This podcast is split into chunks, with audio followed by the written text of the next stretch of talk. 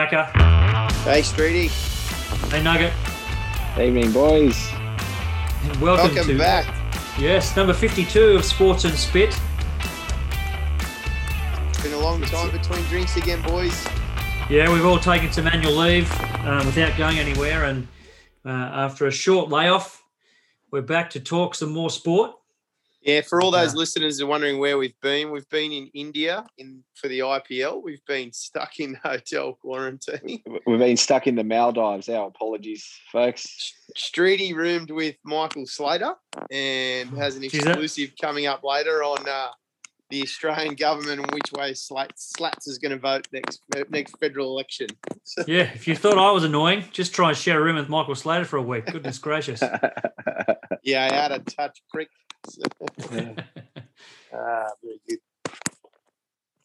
yes. So, um, listen, plenty of happened. I mean, last time we spoke, it was the NRL season preview, and uh, we are 11 rounds And- in. 11 rounds in starting tomorrow. Um, we're going to touch on some NRL a little bit later because there's probably plenty to talk about and a lots happened this season. Um, and Yeah, now's a good yeah. point. Good, good Got a few good time bones to to pick sort with of- you, you blokes too, picking the bloody Knights as the wooden spoons. You're kidding yourselves. That was me. Although- They're on their way there, mate. Don't worry about that. The only thing holding just- them up is the Bulldogs. uh, mid mid mid season slump, mate. We'll be right. We'll be right. Yeah. Oh, yeah. Well, even your coach has deserted you. He's looking for other players already. yes. I would too. I would too. Well, Yeah. I don't think any of us can crow about the success of our football teams at the moment. Oh, not so honestly, the. Bulldogs are the worst team going around, but go the Bulldogs. Oh no, Central Charlestown, they're going all right. We win a few games. Yeah, absolutely. So the, Um, uh, the the theme of this episode is uh, play in, playoffs, and played out. So we're going to cover those three different themes uh, all in a row. And the first one is play in, and that basically refers to the NBA play in tournament commenced today. There was two games in the Eastern Conference. Um, not that exciting, to be honest. Um, but uh, we're going to sort of uh, grab your thoughts on it and, and sort of decide whether we think that's a good or a bad thing, and and uh, do we think it's here to stay? Macca, what do you reckon? The play-in tournament, yay or nay? Well, uh, I am actually a yay for this, Streety. I, but for unusual reasons. Maybe we should just cover very quickly what the play-in tournament is for those of our listeners who don't follow it the same way we do. Yeah. So the play-in tournament was introduced last year for the first time in the NBA when they went into the bubble after a COVID break, right? Is that right? That's right, isn't it? No, Yep. this is the first year of the play-in tournament. No, the playing tournament, yeah. It Well, so what did just they do last year? They had a playing game, did they? No, it was just the it was just the bubble for a bit because that was the end of the season, and then they went into the playoffs. Mm.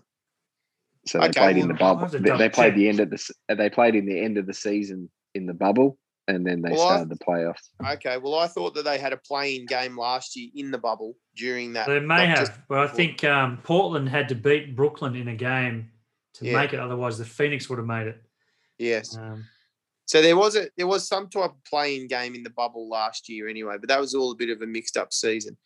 I, I thought it was just to the end of the season, and that because it was basically they'd cut the season where it cut, and then Mm. they played the last bit. But everyone had by then had worked out. Well, for instance, Phoenix had to win all their games and rely on some others to lose to get the eighth spot, which Yeah. they won their games unbelievably, but yeah, a few other results didn't fall their way. So Uh, okay.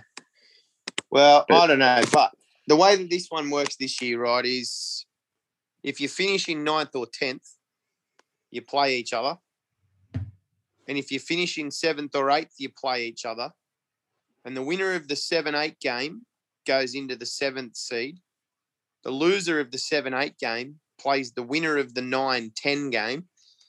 The loser of the nine-ten game is eliminated, and then the winner of the game between the loser of the 7 8 game and the winner of the 9 10 game gets the eighth spot. Did anyone follow that? totally, yes. Right. So So it's, it's more or less a repechage type situation. it basically means you play a lot of games for no reason. If in the naysayers, that's what they would say, right? That's right. Is that where you're at, Streety? Do you are you a yay or a nay here? I, I like it. I I think that uh, for the last month of the season, and then well, they play twelve to fifteen games per month on average. So for a team that is you know going to make the playoffs, and there's no doubt, the last month of an NBA season is a bit of a yawn because especially the last couple of years, you know teams have rested players, and if you're a fan and you're you know let's use Australia as an example, often travel. Um, in the first quarter of uh, a year to, to go watch NBA games on a holiday, um, just prior to the playoffs. But often they can buy a ticket to a Lakers or a Clippers, Clippers game or whoever, the Sixers even. Uh, they may rock up to an arena and some of those key players that they want to watch are being rested for no good reason. Um, so, you know, TV ratings and all that sort of stuff sort of take a bit of a nosedive in that last month and it largely becomes uninteresting. Um, so, what I like about the play in is you may have a team that's ravaged by injuries and different circumstances. And we'll use the uh, Washington Wizards as, in this example. Pretty horrible start to the year. I think they were three and fifteen, and they had like a four percent chance of making the playoffs at one point. Um, ravaged by COVID, they couldn't even train for two weeks. They just basically didn't really have, didn't have a team that they, they could field. So they, they had a lot of games postponed and, and, and so forth. So uh, normally, the, with without a playing tournament, their season would have been well and truly over just after it started. Um, so they would have just coasted through the season with not much incentive to do anything except for tank to increase the likelihood of winning a draft pick, a high one for the next season. Uh, this year, um, some players were able to come back for some injuries.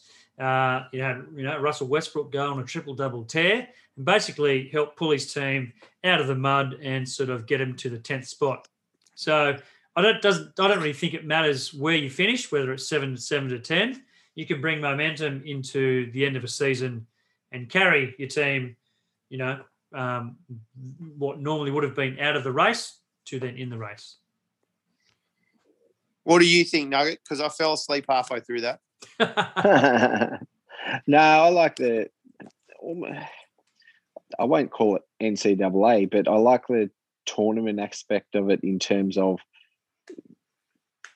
you've you've got what depending on where you fall, you could be knocked out straight away, um, which I don't think we'll see it this year. But I think there's going to be, if they continue on with it, there's going to be years where we're going to see that underdog team come through, and because everyone loves an underdog story, but um, but then at the same time, oh, going back to what we, we originally said about how you know the end of seasons, and I think this year as well, it's been mentioned a few times. Ratings have been absolutely shithouse for Yeah. the NBA, so I think they had to do something just to try and mix something up.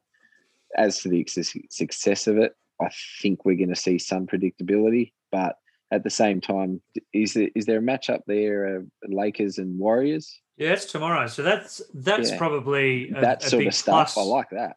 Yeah, Yeah. yeah. I think that that'll probably be one of the highest rated games all year, um, Mm. just because you know there's a couple of good storylines involved in that. I think Yeah. um, what the NBA might be missing an opportunity to really capitalize, and it's because it's the first year, things might change. But I think an idea of when you talk, when you say a play-in tournament, perhaps maybe those four teams should converge on the city that's ranked seventh, and this this case would be LA, and you play the playing tournament over two days, and you have two games a day or whatever it is, and you know you might have game one is on the Staples Center court, um, and it's got you know the whoever played today, Charlotte and Indiana, okay, and then uh, Charlotte get pumped, Indiana stay in, and then they play you know the the winner in the Eastern Conference of who was it today? It was uh, Celtics and Wizards. So Celtics advance. So the next game. So you play all those playing teams, play in the one arena, in, in the one city uh, over two days. So you actually have a tournament sort of thing. So your games are back to back um, and sort of make it a bit more of a spectacle and a little bit similar to what the NRL did with the Magic Round. Give it that sort of I- feel instead of What I about think that'd be better. Yeah. what about Streety? Yeah, and uh, probably right now. What about so? Wouldn't if that was the case, wouldn't they be better off to run a tournament like they did in the NBL this year, where during the year they put all the teams down in Melbourne, and for a three to four week period, basically played a tournament in the middle of the season, right? So they started basically the ladder again, but counted the games during the tournament against the regular season ladder. But it was basically for an NBL mid season cup. Now, if you're going to do a tournament style type competition, do you think there's any value in doing a mid-season NBA tournament? Because I know the NBA are considering that. I I don't think so because I mean, what you can't really do prize money because these blokes are already on a squillion dollars. But does that then buy you, say, a spot in the tour, in the playoffs that gets you guaranteed eight spot regardless of where you fall?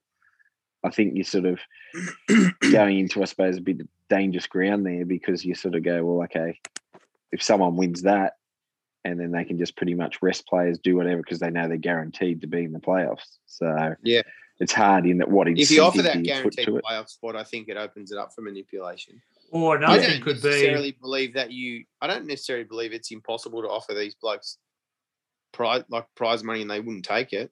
Like I think. Yeah. I, one of the one of the things that I think here's an idea, boys.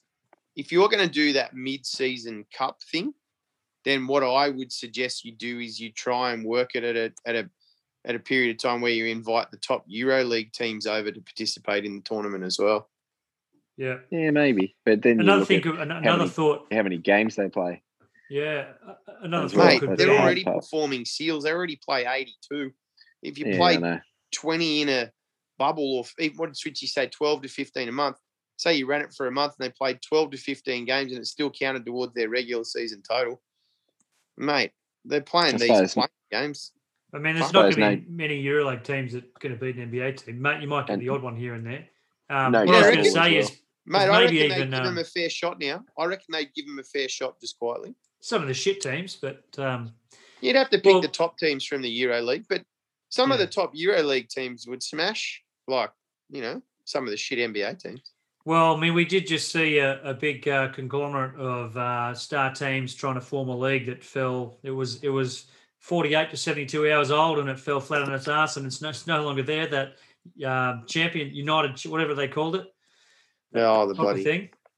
Money grab. That was the most misplaced marketing venture since New Coke. Yeah, it was a massive backfire for the big English clubs. New mm. Coke, yeah. So my idea for maybe if they're going to do an in-season tournament is obviously you incentivize the players, but maybe uh, if you incentivize the teams, the prize being the tenth pick in the draft, or you know a lottery pick, or extend the lottery out to 15, to 15 picks, or a top ten pick. You know, make, mm. make that the prize for for the club, but obviously, you know, uh, bring in a top ten pick pushes someone else out, so offer a, a good good pot for the players. So it's got to be an incentive for both the um, the, the franchise, the team, and also the players.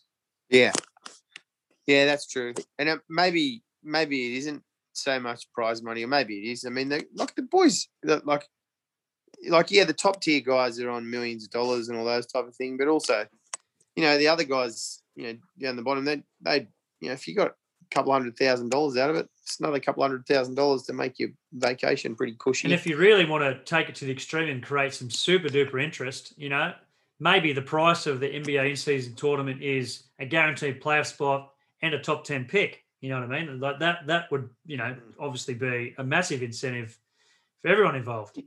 I think yeah. that that does create that a bit of manipulation. But I mean, I've always said, like, because of it, how much of a yawn I haven't watched the last couple of years of the All Star game, for example. I think baseball has it perfect in that you you win the All Star game, that wherever it is, east or west, gets guaranteed home court advantage for the finals. Mm. Yeah, for the World Series. Yeah. Hockey, yeah. hockey do that too. Yeah. yeah. So I think that's well, regardless of then when you when you because then you've still got to get to the finals, so you're still striving for that. But mm. at least you know you've got home court advantage. So yeah. there's some incentive. Well, to play defense so we don't have bloody a score of 198 to 202 or something. So, so in tomorrow's games, um, obviously, you know, we've got uh, the Lakers and Warriors. So LeBron and Steph head to head yet again in another key game. Um, LeBron's coming off an injury. The Lakers, it's fair to say, have probably underachieved record wise, but I suppose they've had their two best players out for uh, probably you know a third of the year. So the rest of their supporting cast haven't really um, toed the line so much, and, and they, their record but is so what it is the- because of that.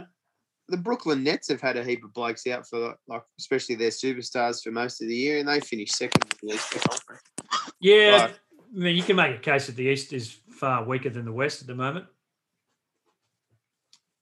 Is that the case you're scheduled for making, the or are you just saying someone could make that case? No, I think that is the case. I think the um, Yeah, I think that's but, the but at some point you got three. You Harden, Durant, and Kyrie. They all haven't been at the same time. There's a, a period where the Lakers had Davis and LeBron out at the same time. But that's So- because they're both.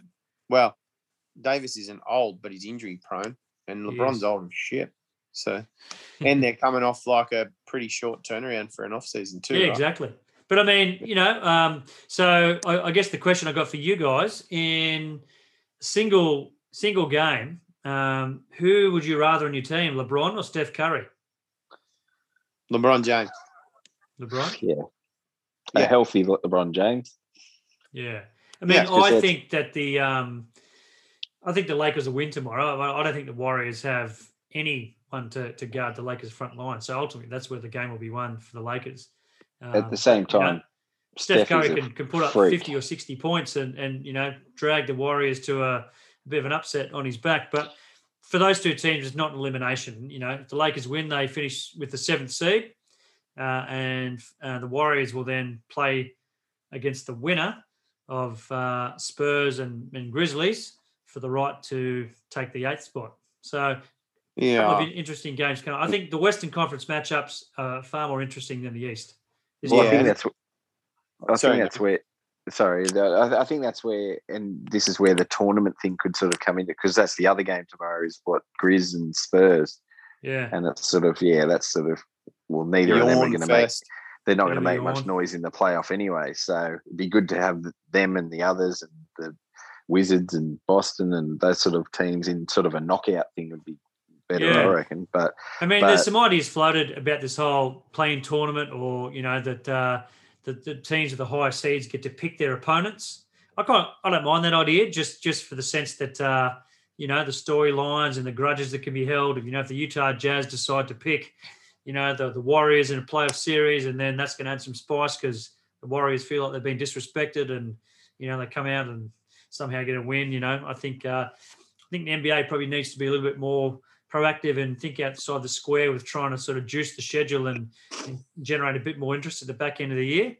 Well, that's Um, the the generation of interest is, or the creation of interest is, the only reason that I'm on the positive side of this argument because, because otherwise I don't see a point in it. I don't see a point in rewarding me, mediocrity when you have a 72 game season, and you get a team like the Spurs that are in it and they've won 33 games or something like that, right? Like Yeah. that's that's ludicrous. Um, you just shouldn't. You should just be packing up and going home, right? Like Hmm. so because you haven't earned your spot in the playoffs, even if you win both playing games and then you're there, you haven't earned it. Right? I don't, in my eyes, I don't think that that's otherwise. So, so I'm a little bit torn because I am a supporter of it just because it makes some type of regular season game in the NBA relevant, and I feel like because of the volume of games, there's a lot of irrelevant games, right? So. Yeah. Um, And so and- I am a and- fan of it in that particular sense, but it does highlight or probably just show that those people that were saying that most of the regular season games throughout the NBA season are irrelevant. that- That's pretty true. Like with this, you know, yeah, and and I, I think you're spot on, and that's the thing. You've got, well, we'll, we'll pick on the Spurs for example, and yeah, they win both their games. They're then first round fodder. So what's what's kind of the point there? Yeah, yeah, So- exactly. And I feel like they'd be less of a chance.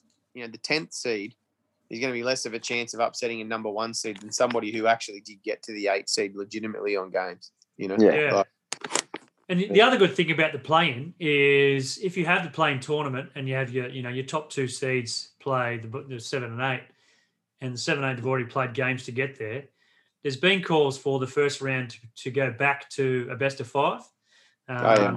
Which you know uh, back in the day was was better because it shortened the playoffs. Um, but you know, how how often do we see first round sweeps and four ones? Very rarely will Oh. you see any series go six games between one and eight and two and seven. Oh yeah. So either you get that series over nice and quick, or if there's a chance of an upset, it's going to happen over a shorter series. And if a team like one of the lower seeds can get on a bit of a momentum roll, just makes a, a, two seven and a one eight series a bit more interesting if it is indeed five games. Yep. Well, either way, boys, they're having the games. They had the first ones today, and they're having the rest of them tomorrow and over the next couple of days. So, who is going to win the NBA from a playoffs perspective? What do you think about the rest of the playoffs? Because that's the next section of this podcast, isn't it? Yeah. Well, I had two bets at the start of the year. Put some money on sports bet. This is not a sponsored post. Um, on Could be Philadelphia. Could be. on, on, on the Sixers winning the championship. And at the time, they were paying 26 bucks, which is very generous. So I jumped on that. Um, and then a few weeks after, before, um, well before the Harden rumors started, I, I jumped on the Brooklyn Nets um, and I got them at about 13 bucks, which I thought was pretty pretty good as well. Um, and those odds shortened quite significantly once Harden come on. I like the Sixers. I mean, the the the the, the, the seas parted in, in essence for the for Philadelphia. They've got a bit of a dream run all the way to the conference finals. So there's not really many excuses for them not to be there. And uh, once they're there, I think they're obviously good enough to make the finals. Um, So they'll make the finals. Will they win? I still think the Lakers can make the finals. I, if I'm a Phoenix Suns fan, you know, you work hard to get the second seed, and the Lakers bum out and end up finishing seventh. And I still think the Lakers will beat Phoenix in the first round. So That's pretty Um, unbelievable that the Phoenix Suns got the number two seed, but right, like last year they didn't make the playoffs, and they've been a bit of a basket case for every year before that. Recently, yeah, that's a fair storyline right there. Them getting the number two seed, it will become an even bigger storyline if they get rolled in the first round by by the seventh seed. and all the blame's going to go on Chris Paul, isn't it? I mean, he gets kind of you know basically credited with the turnaround. I know the Phoenix have other players, but you know. Um, the story's been Chris Chris Paul about- improves so many teams, and then he gets on board. They do well, and Well, I saw him spoken about as an MVP candidate yesterday. Now, I feel like that's a bit of a stretch, but like, you know, I've seen worse people win it.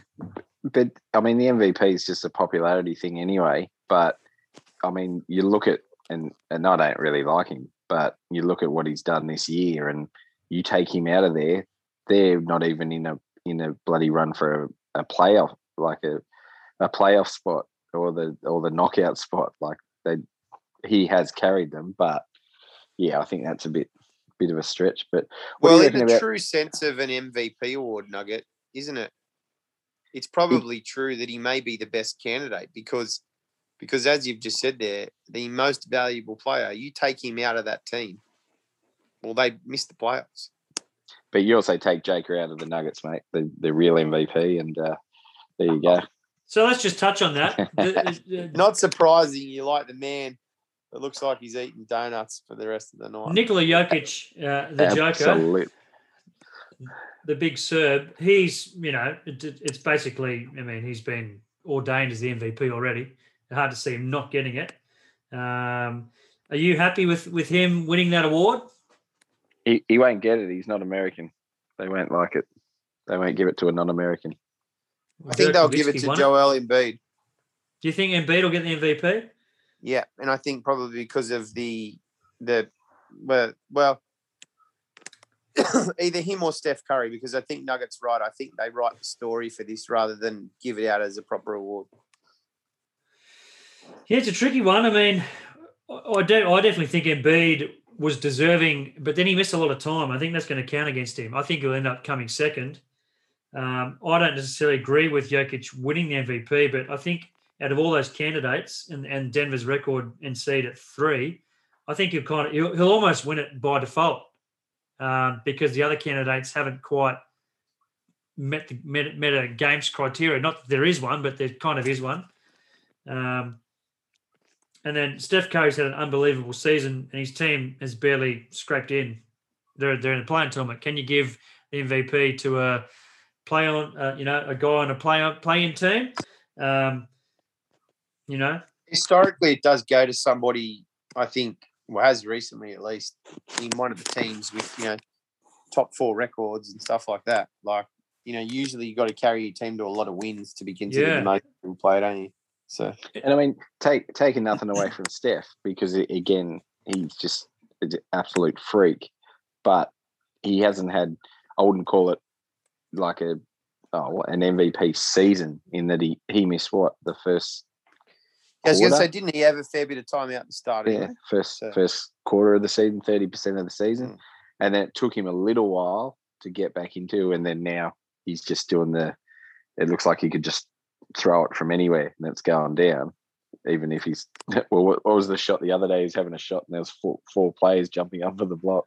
It was pretty good, but Yeah. um, but yeah, you're right. I think there's got to be some kind of longevity to it. But I mean, the NBA MVP awards are yeah, it's a popularity vote voted by the press that the NBA just gives the final tick on and go, yeah, we agree, we'll give it to that. So, Yeah, Yeah. I mean, it's almost like this year. It's like it's like a game of guess who, where you just you got, you got the board of all the players, and you're just flicking down players, and then you know because you know, you're not him, and it's not this guy because of not enough games played, and you know LeBron's out, he got injured, and definitely Anthony Davis. Uh, you know, Embiid's probably there close to the end, same as Steph Curry, but not not quite enough games. Records not good enough. Um, what, I feel like it's a two horse race between Jokic and Embiid.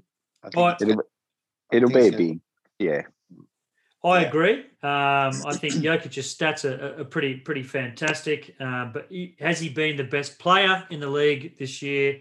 Probably going to say no.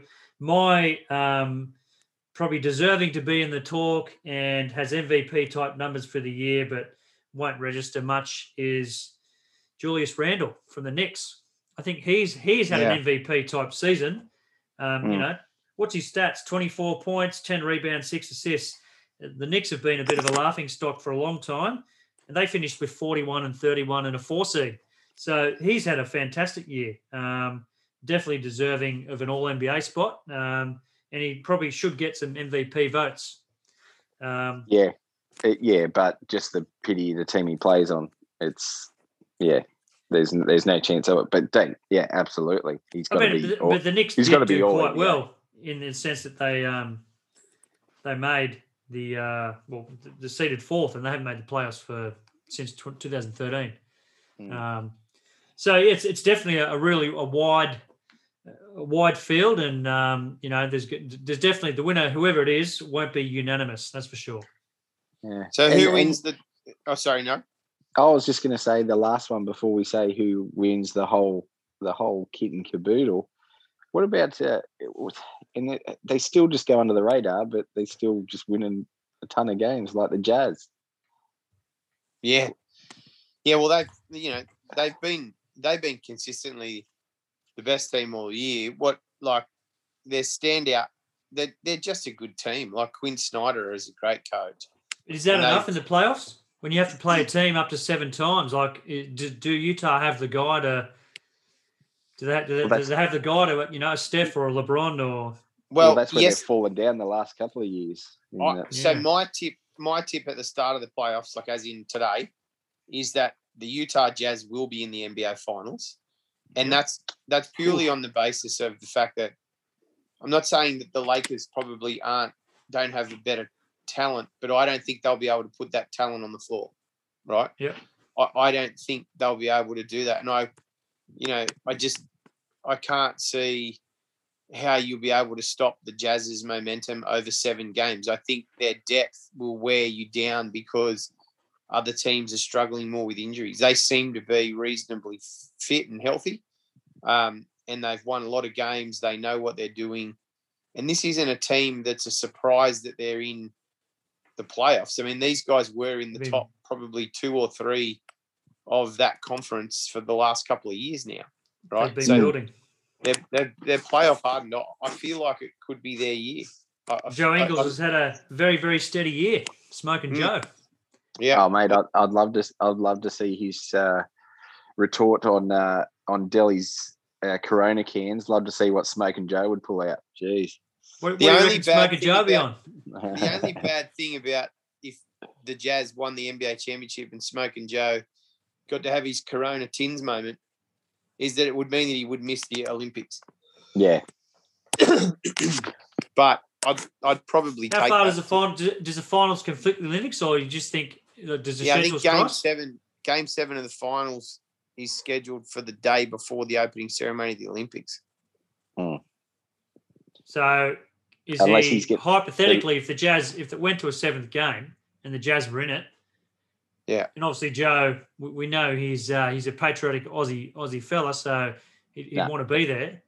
Can can a player come in? do- What's the story? Do, do players have to quarantine when they come in, or I I think they have to quarantine before they go to the Olympics. The the um the athletes at least, like especially that's what they're talking about. Yeah. the states. I, I think there is a quarantine period. It may be maybe different if you're vaccinated. Maybe it's only a, a short quarantine period. Yeah, Um. And then and then if if the Jazz played the Sixers and they were we're, we're super fucked because we'll have Ben Simmons on the uh, on the opposing team Oh. in Philadelphia. So there goes any chances of a medal we might have if those two think players can't I actually don't be there. think you're going to see too many of the NBA guys in the Boomers. I think you're going to see Pat Mills and Matt Dellavedova, and anybody that's in the playoffs is a risk, I reckon. Like, and that's probably about it. Like, so, um, I that's uh, uh, Brian Goorjian alluded to it a little bit last night in his press conference after the Hawks game.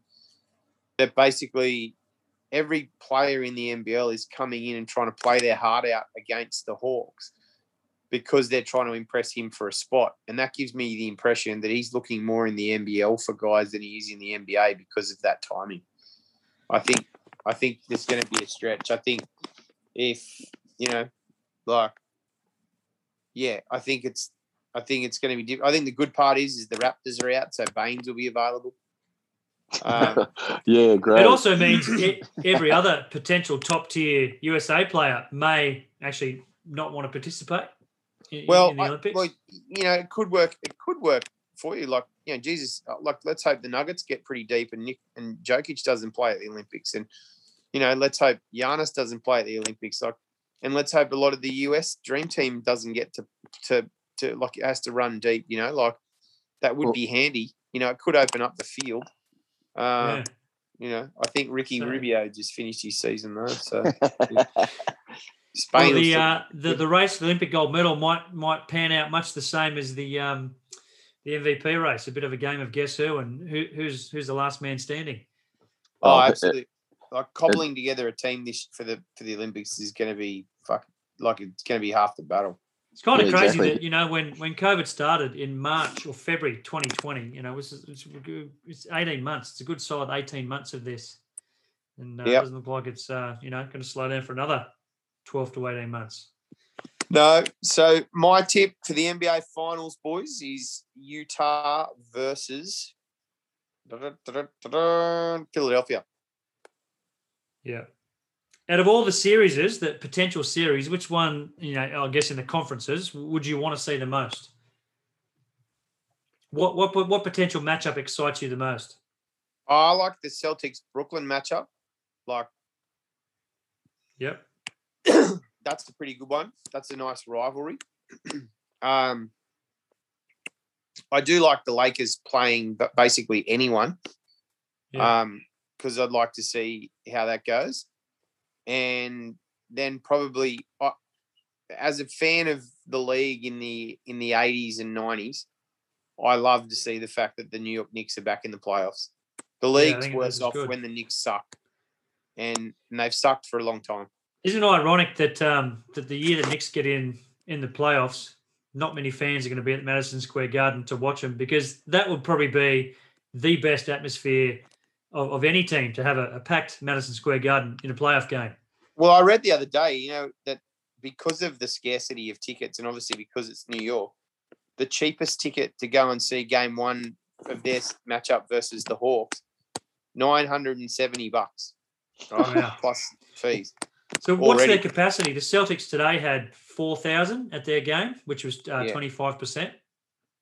I'm not, I'm not, I, I don't actually know, but whatever capacity whatever capacity it is, it shouldn't be that oh, capacity. Oh, twenty percent. I. I think twenty thousand uh, is the average of, of the size of the capacity of the arena. So add four I. I think I, th- I think New York though try and keep those fans out of the stand. There'd be a riot. I reckon they'll just go fuck it, open the gate.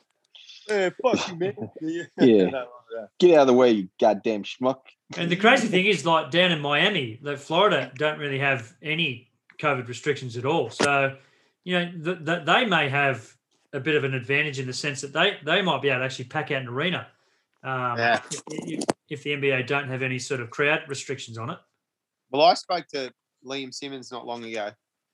Our good friend Liam, coach Colorado Christian. Uh, his basic sentiment about what the world was like over there was, with regards to COVID, mate, everyone's just given up. No one gives a fuck anymore. Everyone's just doing what they used to do with their time and hoping they don't get it. And most people aren't successful in that and are getting it.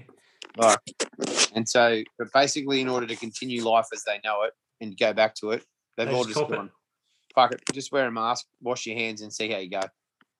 Well, there you go. As as of today at six o'clock, uh, the mayor in- increased capacity for both the Knicks and Nets, so Madison Square Garden and Barclays, uh, are up to fifty percent, so thirteen thousand in each arena. Right. Man, after after playing for almost a year and a half with no one, thirteen thousand is going to sound like one hundred and thirty thousand. Yeah, absolutely. Yep. Yeah, that's awesome. What about you, Streety? What matchups are you looking forward to in the playoffs? Then, what do you think? Uh, well, I, I would actually, I'm kind of keen to see a, a, a Brooklyn Sixers conference finals. I think that that'd be excellent. Um, a lot of intriguing matchups there, and hopefully the Sixers, for the sake of my higher paying return, if if, if they win the championship. Um, but I wouldn't be surprised if just the sheer top top heavy talent of the Nets gets through to the finals. I mean, if the Nets make the finals, I can't see anyone beating them. I mean, would you? So, yeah, the only thing that's going to get in the Nets road is health. what would it be like if it was Nets Knicks? Oh, that'd be awesome. Mm. Yeah, I mean, the Nets Knicks. I think a Lakers Clippers series, conference finals, or you know, um, the the Clippers lost on purpose, basically to avoid them until the conference finals. So that that that'd be a kind of a cool sort of way to, to have a conference finals. The Battle of LA. You know, I imagine you it was just the, ba- said- the Battle I of think you- LA and the Battle of New York to make the NBA finals. But the, the, those four teams Yeah. would be kind of cool. I think you just said on porpoise. That was funny. So, Go the Dolphins. go the Dolphins. Uh, I think. Uh, look, I thi- you know I, that would be pretty awesome. I would like to see that. I, who? What's your dream finals matchup with the teams that are in the playoffs now? Is it would it be Nets Lakers? Like if everyone was healthy, like would it Nah, because I think I think Kevin Durant always beats LeBron. My my dream finals matchup would be Sixers Lakers. Yeah, right. Yeah. You think they're the two best teams? Like as in talent wise, if they could all get everyone on the floor, that's probably the two best teams. I just think the matchups that those two, the problems that they, those two teams give each other, and Mm. sort of the supporting cast by far will give us the best series. Uh, Yeah. I think you, you you you know Anthony Davis and Embiid are foil for each other. Ben Simmons, you know, is probably the, the best guy in the league to guard LeBron. Um, you know, and then you've obviously got your deficiencies in, in with certain you know areas, whether it be on offense and defense for both teams. And it, it might might even just be a series that's sort of you know heavily influenced by your role players because your, your top guys might cancel each other out. That's why I reckon that the Jazz are going to win it because I think they've just got better role players and they've got better depth and they've got better guys that know their system better. I don't think you're going to see teams like the Lakers switch it on and go on a run and make the NBA finals. They're, they're too far back. So, Yeah, but I mean, you know, like I think the last time that a team finished with a low seed that won it was the Houston Rockets on their in their back to back one. They finished with the sixth seed, ended up sweeping Yeah. Orlando in the finals. Um, they had a bit of an in, injury interrupted season, come on strong at the end and traded for Clyde Drexler. I think you know it might be a blessing in disguise for the Lakers, um, who's you know once again I think have a even though they finished seventh, they'll go in favourites of this series with the Suns um, simply because you know Phoenix don't have enough front court depth to uh, you know stop a, a trio of Anthony Davis, Drummond, and Marc Gasol, and then of course th- throw the best player in the league still, LeBron, and it's going to be tough for him. I don't know. It's just i- i- It's hard to win a these- playoff series when you got your best players a six foot one point guard. Yeah, if these injuries are real though for the Lakers, or if they just because see, I like reckon the they're other, just ga- resting him. well, the other game I watched, LeBron didn't look right. a little bit of foxing all. going on, I think. Yeah, that's what that's what I'll be interested in. In that, yeah, like we'll know come playoff time because they'll either turn it on or, and I think that's that was that's where the Lakers will go in terms of they'll either turn it on and kill it or they- they'll just start dropping like flies with injuries.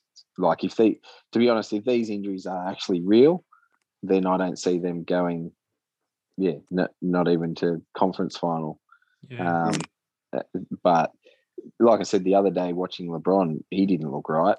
He's Mm. a bit sore, and but again, is he just sort of going, well, who gives a shit? We're we're going to make it anyway. So Yeah. you you don't know, but mate, there's some, there's a few interesting ones there. Like you touched on first rounds, Nets, Celtics, um, the Heat and Bucks. That'll be a that'll be a pretty good first rounder. Um, and the, Well, the imagine Nuggets. if the tra- Bucks lose again to the Heat.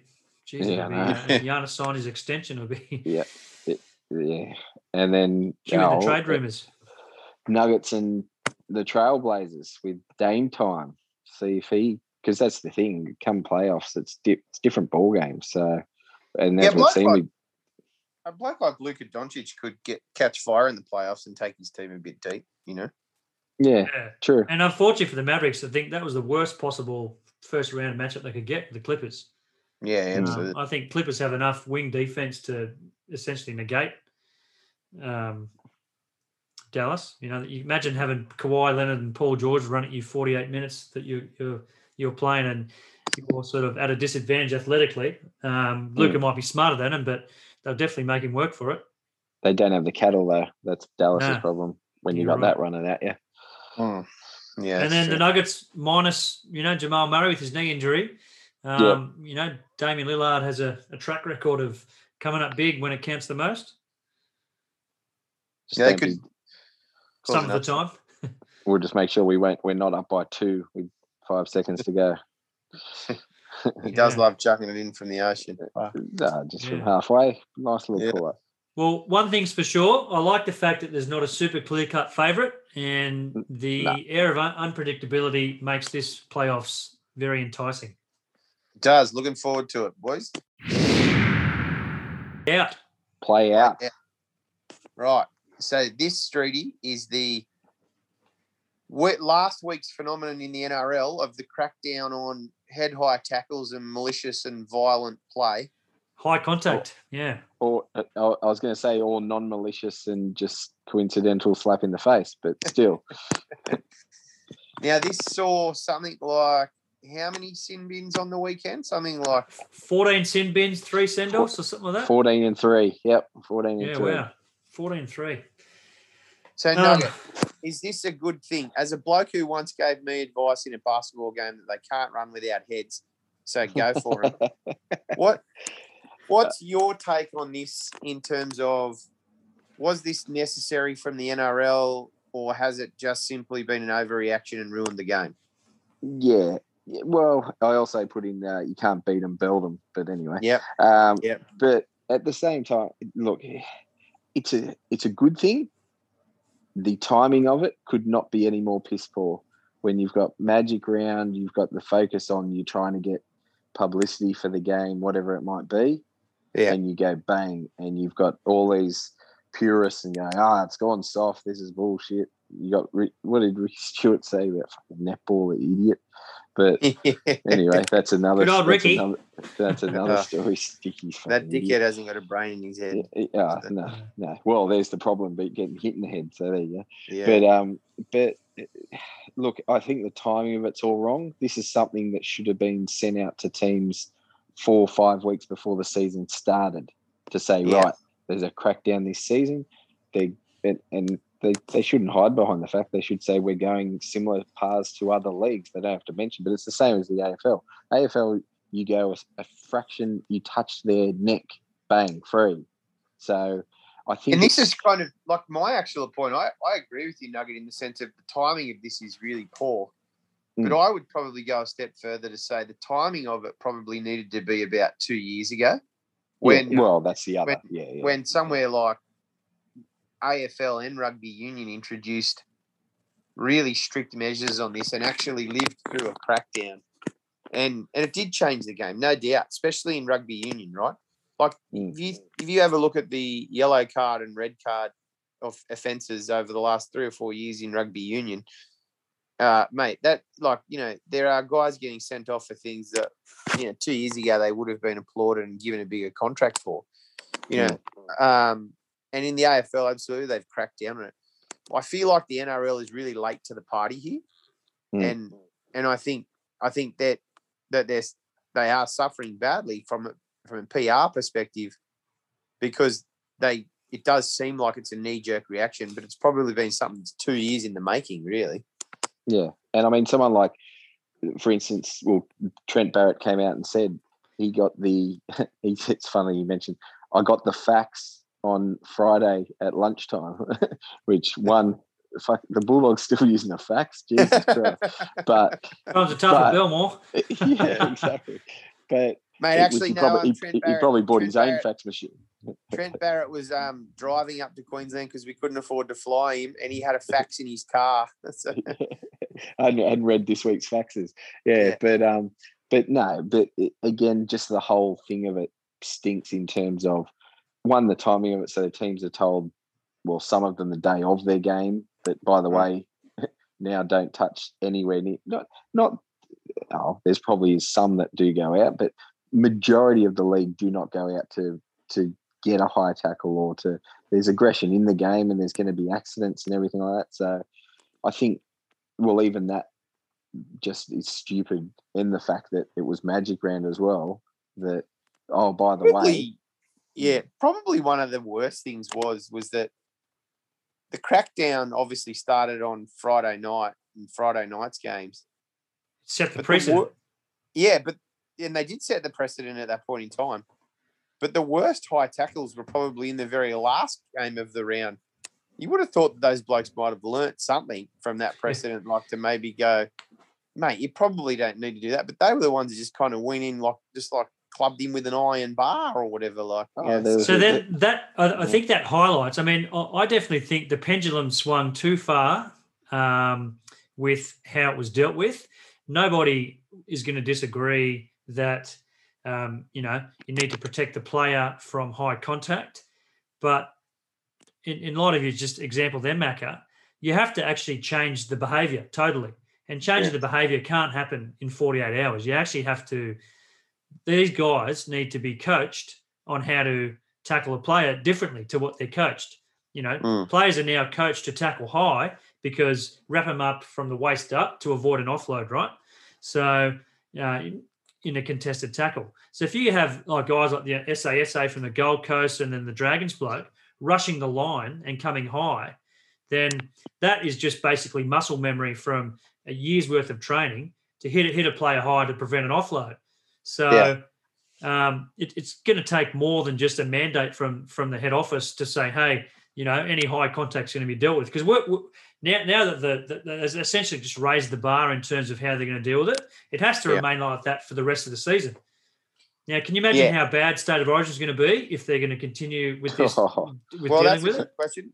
Are they gonna are they gonna in, in, like implement the same kind of uh, tolerance levels? Well, they have well, to. they have- I mean, they they, have they to, kind of they can't now. They can't not. because because if Mm. if like they say it's about player welfare, well, they can't just go.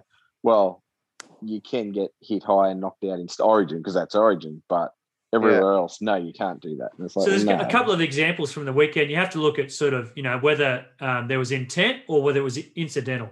There was one tackle. I can't remember who it was. I think it was, I think it was McGuire from the Dragons. Went to tackle him around the chest. His ball, his arm, forearm. Now we all know Josh McGuire's a grub, but in this case, the ball, his arm bounced off the ball and went up and, and got him in the face. That is incidental. Definitely, probably warrants a penalty because contact was made with the head, but I don't think it deserved ten in the bin. Josh Papalii sent off. He led with the shoulder, no doubt. Shoulder charge, definitely should be sent off. One thing, uh, uh, another example was Jack Wighton got binned for um, dangerous low contact, where he was the third man in and attacked the legs. cannonball. Cannonball. Now that um, definitely should have been sent off and not 10 in the bin. Those, those are the sort of, uh, that's a definite tackle that you have to take out of the game because, you know, he clearly injured the player. So changing the behavior, changing the way you uh, are coached. So it's going to take more, more, more than a few weeks. Um, so definitely yeah. put the mandate internally and say, hey, listen, this is going to be from 2022. We, we have some major rule changes. We'll publish this. We understand it can't happen straight away. So start coaching it now. Um, what about um, Paul Gallen? Like he's been an advocate for, you know, like he's he's been quoted as saying things like, "Well, just because you know someone head hires James Tedesco, I don't think that means that all the under eights games across the country you're then going to have a bunch of kids that run out there and try and head hire another player or whatever." So that was one quote. But then today I read obviously a quote that was attributed to him basically that every time he does a radio interview now, he manage he, he insure, insists to carrying a pen and paper with him so he can write things down that he's asked because he's starting to forget things. And he's a bit concerned by that. And I'm like, I'm not so sure you're seeing the connection here, Paul.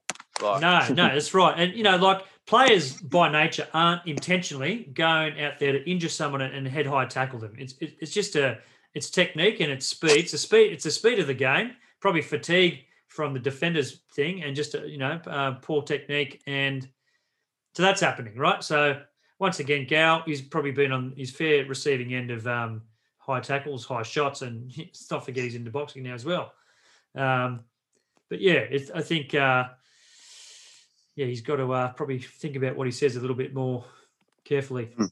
yeah absolutely well I don't know. That, I don't know even if he thought about it that he'd come up with anything better. To be honest, like, that's always the way. So. so, I mean, all right. So, in, in light of, of what we think, obviously, we recognise the uh, you know the, the, concussions and head injuries are something that's always going to be present in rugby league. Always have been. Just that the the light's shining brighter on it now. Um, we know that uh, the the sport itself is open up to is open itself up to legal action. It's happened a little bit now, but you can probably see that there'll be cases of that will increase down the line. How, if you're an administrator, Mac, if you're Peter V'landys and you're looking after rugby league, rugby league. Uh, if you're in charge of rugby league, and uh, he sounds like he's got a head injury, doesn't he, old Pete? Uncle Pete. Yes, I was going to say there's half the problem. You got that idiot running the game. Jesus. It's probably where he made his millions. His uncle, you might have had, used to have Uncle Pete's toys. Yeah. So if you're if you're in charge of the game, or if you're in a committee and you have to pre- present a case to Peter V'landys to change the way rugby league is mm. um, officiated and played, what are some of the things or measures that you probably think need to be instituted for player safety to avoid a continuous sort of you know dialogue about high contact plays in the bin because it's, it's, it's only negative. All the, all the talk about footy this week has been negative and not positive.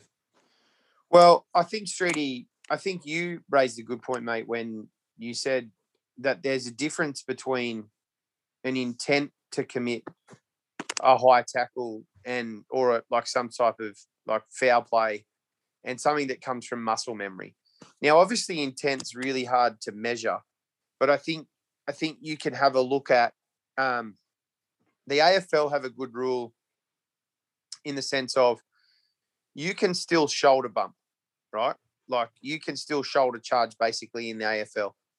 However, if the opposing player gets hurt, right, then basically you are up for suspension because the onus is on you that you took the risk, even if even if it was because they were falling down, even if it was because you know you might administer the bump properly, but they still get hurt. The onus is on you as the person who decided to use it that it's a risky play and therefore your intent was that they may get hurt and so you have to pay the price for that.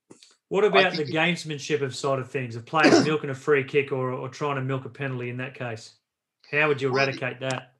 Well, at the end of the day, you're going to get that anyway, right? Like, I think everybody will try and take advantage and somebody will try and do that.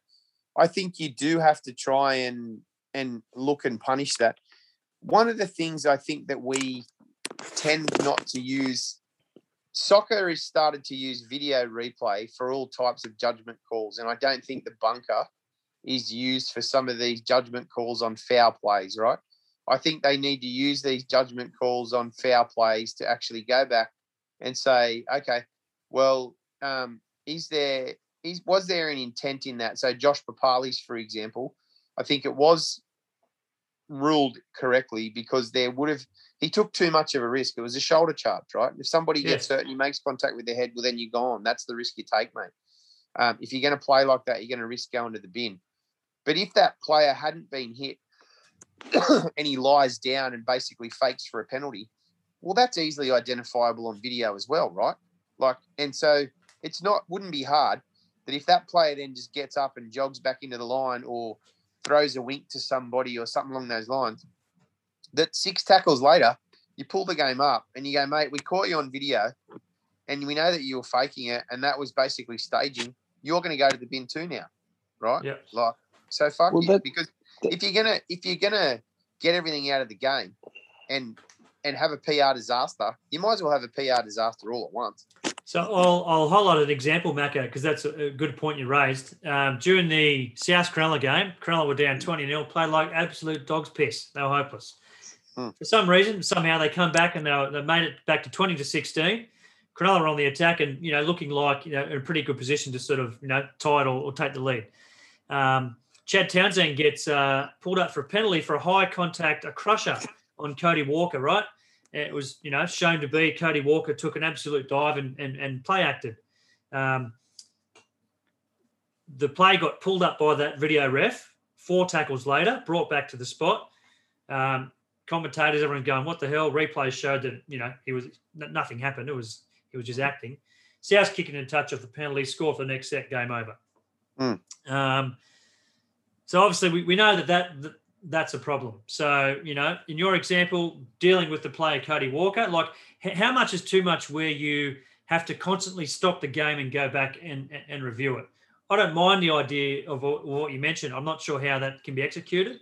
One sort of you know um, solution I had is you know uh, prevention is better than cure, right? So if if players know that okay, if you the, the match review committee look at every incident in a game after every round, and and, and players can be cited after the game's finished, and Yep. front the judiciary. In a situation like that, match review committee can penalise the players who play act. Um, so in that case, if you you know if Cody Walker in this instance, if I was uh, in charge of you know rugby league and uh, handing my um, recommendations to V'landys, I'd say players you know upon a match review committee uh, will be fined five grand if if they are shown to be to be given a penalty for play acting, right? And then if you have three then throughout the course of the season, then you get charged with bringing the game into disrepute and suspended for four weeks, uh, Yeah. plus plus your fines, right? So hit hit him in the hip pocket um, before. So make him think about um, you know pocket before penalties, basically. So if you start to de-incentivize what it is for the players, maybe, maybe that's a way to do it. Um, Well, I don't, I don't like At least a because we're not. I, like, I, I probably agree that your solution would probably influence the flow of the game less than mine, um, and it makes then for more of a spectacle for the game. But I think your solution will be much harder to implement because fines are so small in most sports anyway. Because players' unions are involved and they don't want fines to actually be a punishment. Because I it know, but I mean, yeah, I mean, there's obviously a there's, there's a, a crossroads somewhere, or, or in, in a point where you have to come together and go, okay, well, this is this is what we want, this is what we want. Let, let let's find a uh, you know, Yeah, yeah. A, um, a solution to Well, that. See, I thought they they had it right, and it actually started at the start of this season, but they've gone away from it. Which it was one of the new rules that was implemented, where basically, if you stop the game because you're down or whatever, you're off. There's no none of this going to check it or anything. And they did it for the first couple of rounds. You're off for HIA because you're down on the ground. So therefore, you're off. Mm. So, I mean, yes, there would still be games achieving that because they're going beautiful free sub. But when you've got these playmakers, they don't want to go off. So I think that may stop them from staying down and what have you. Because if you stay down and the game has to stop for you, you're off. Yeah, I, Yeah. I, I think rugby league's at a, at a bit of an inflection point now where, you know, if, if they don't get it right in the next couple of in the next year or so, then it's going to be some kind of a glorified sport that doesn't necessarily reflect what, what it used to be. Um, so a, a, couple of big decisions. I think well, another thing I, I would look at it changing is definitely, you know, you've got to ban the third man in. You have to ban that low tackle. So what what Jack Wighton did, um, you got to coach that out of the game. That's something you can coach out easily, right? So you know, um, send off for, for, any third man in tackle at the legs, automatic. See you later. You're off. Um, but also too, I think you know there might come a point where you know uh, they they ban a third man in a tackle at any point. So maximum two plays in a tackle. Much the same what they did with the strip. You know, one on one strip is legal you can start with two players in the tackle. One guy has to peel off, and then the other player can strip the ball. Same thing with a, with a three man in. So if you have two guys affecting the tackle, one guy might drop off, another bloke might come in to finish it off. Two in the tackle at any one point.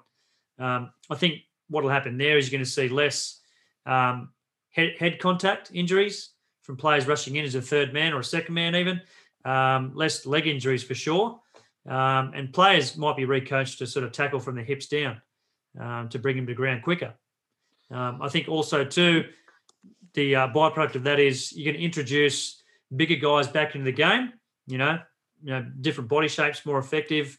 Where you, you, you can run your front rowers ten meters out, try and crash over because you can have two blokes who can only tackle you to stop the try. So if they're worried so about you, points and tries, you're Are you an advocate that for that because it'll mean that Andrew Fifita's career will be extended by three or four years because he's basically a bowling ball? Or? Oh yeah, Mate, Danny, I, Danny Wicks I, is back. I think at the moment that uh, someone called Dave Taylor. Has anyone got his number? even if that was the case, he couldn't get out of the line. He doesn't have the, the juice in his legs. But I mean, something has to happen, right? You can't. This can't keep continuing. I, I think um, there has to be some kind of a major way the rules of the game's officiated and then coached. Mm. If players are still going to want to do what they want to do. Streety, if I had Peter V'landys ear, the only thing that I would say to him right now is we have to stop making changes mid-season, right? Oh, 100%. Like last year, they they got lucky with the changes of the of of of, of the rules no. after the COVID break, right? But, like, but did they announce that during? So the players had time to actually get relatively. The players certainly the players certainly had more time than they had this weekend, right? But they mm. what the M- NRL has to do is get a bit of confidence about itself, and probably stop going around and asking every coach that's ever been in the game or whatever for their opinion in the off season, and just simply say, "This is what we want the game to be. We need the game to be safe." Or we need the game to be fast, or we need the game to be high scoring and that's going to be our focus. And they need to change the rules in the off season and allow teams to train and prepare for it, and and then they need to stick with it throughout the year. The thing that's doing them in at the moment is is is the fact that round ten is different to round nine, and and so like for me, that's the thing that I would probably say to, to Uncle Pete is, mate, just we've got to just stick with something here. You know, like if head injuries weren't that much focus. Now I get because head injuries are so horrific and and there's so much of a focus that when you get bad press about them, you have to crack down on them. But you shouldn't have been lenient on them in the first place, for God's sake. Like yeah. they should have committed in the in the off season to getting them out anyway. So, where do you see rugby league in five or ten years? How how different is it? Um, mate, I think it's going to be. I, I don't think you're going to see them go backwards and have the bigger, slower type player come back into the game. I think it's going to be a little bit like AFL, where the fitness of the athletes is so superior um, that you're basically going to see a very fast, very high scoring game. Right. And I would say that in five years' time, if rugby league wants to survive, it's going to have to have its own version of 2020 cricket. It's going to have to have a faster, shorter version of the game, right? Because as viewers, we're all being conditioned now to that highlights package, the N- NRL mini, the NBA minis, uh, where no one actually wants to watch the entire game. Everyone wants to watch 10 minutes of highlights. So I kind of feel like it's going to be a, a hybrid mix of something to do with like a 2020 cricket approach that might be played you know midweek or something like that. So, and there'll be a specialty player for it if they want Yeah. to continue to attract dollars. Because I guess if you have a high speed, you got high fatigue. So, you know, like um, if, you, if if you want that, you know, do you shorten the game by? Do you have a seventy minute, thirty five minute half, and you know, five tackle sets instead of six or seven? And If the game doesn't become of if the game doesn't become less physical, Streety, with all of those cannonball tackles and all that kind of stuff, then kids just aren't going to bother playing it, mate. So, um, because parents aren't going to let them. Parents in our generation would be it, like, that. I know so many parents who'd just say, oh, I don't want my kids going anywhere near league because too physical, too much of a risk of a head injury. I'm one of them. You are too. Yeah. Yeah, yep. Yeah, absolutely. Yeah, definitely. Yep. I actively try and encourage my kids to play soccer because there's less chance of a head injury. Mm. Yeah. Interesting times ahead, hey? Yep.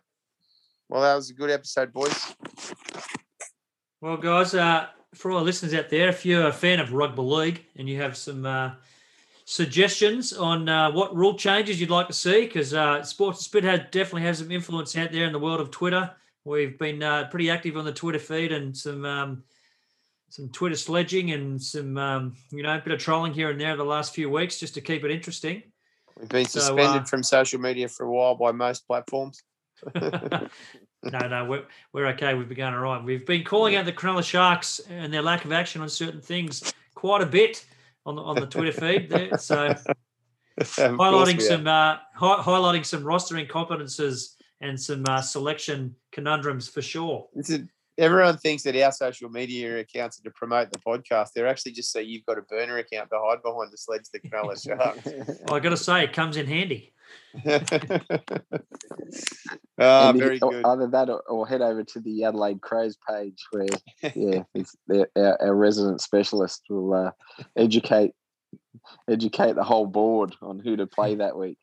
Don't Nugget, are we go- are we happy with um, how the AFL's tracking this year so far? What are they? Eight or nine, ten rounds in?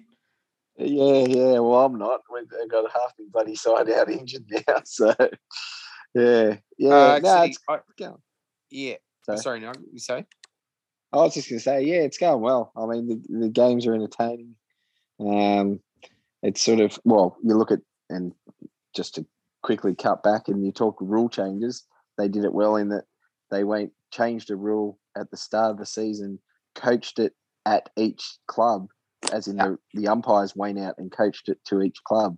Therefore, there was no misunderstanding. I think they had one, maybe two rounds at the start where there were some free kicks given because they were a bit uncertain. But after that, it's running smoothly. It's doing exactly what they wanted, which was higher scoring. Um, the fitness is back into it because they're back playing full t- full quarters now. Um, Yeah. Well, that's the Yeah, thing, isn't just- it? Like, If, if you if you can coach a change and implement it at the start of the season, no one's going to remember that at the end of the season because everyone's doing but they're already doing what it. the intent But of the that's- thing was. And this is where I think the NRL got it right last year. And this year, I think the AFL's got it right. And I wouldn't have said that at the start of the year. I probably was more looking forward to watching the NRL than the AFL. And I, Mm. after nine to 10 rounds, I'm probably more interested in the AFL games again than I am in the NRL games at this Mate, stage because I think they've got it right. It's fucking hard to watching a rugby league game at the moment without, you know, bitching about the, the decisions and the officiating just because Oh, mate. it's been I- so I- wildly inconsistent and and unpredictable. Like, you know, if, Yeah. if a guy, it's almost like a it's a crapshoot now. If a bloke gets anyone around the shoulder, it's going to be a penalty? Oh shit, he might go to the bin. What's going to happen? Mm. So Yeah. you just Yeah. you're on this roller coaster of uncertainty now watching footy. Mhm. And I'm an absolute leahy in terms of Knights tragic, etc. Every Friday night I watch the AFL. Now Yeah. I don't watch Friday night football unless it's the Knights and then I'm at the game and going, holy shit, what happened there? But um, but even the the Saturday Arvo games now as well and that sort of thing, which it's just a better product to be honest. Than, Yeah. Well, I mean, the world looked on the AFL with a bit of tad of jealousy a few weeks back when there was a post-COVID world record sporting crowd of seventy-eight thousand. Yeah. AFL Yeah, game. they got yeah. So we're Very the, good. Yes. the envy of the world. Yep. Well, Macca, well, I've got we got you in a video feed here on Zoom, and no one else can see, but Nugget and I can look right up your nostrils at a couple of those hairs because the way you got your phone angled. You're looking pretty tired, so I think it's uh, I think it's best we wrap this up and you go get some sleep, eh? Your old It's been a man. long day, boys. It's been a long day. Shut. Trust me, I know. I was up at four this morning. Nice. 4 a.m. Yeah. What are you doing? Could be Your own too early, fitness though. session, mate. Midnight oil, mate. Midnight oil. Nice. Oh, the world of banking never stops, mate. You can't you can't gouge enough, can you? Well, it's like cryptocurrency, mate. 24 7, Never exactly. sleeps. Never 168. sleeps. never Fucking stops. bankers.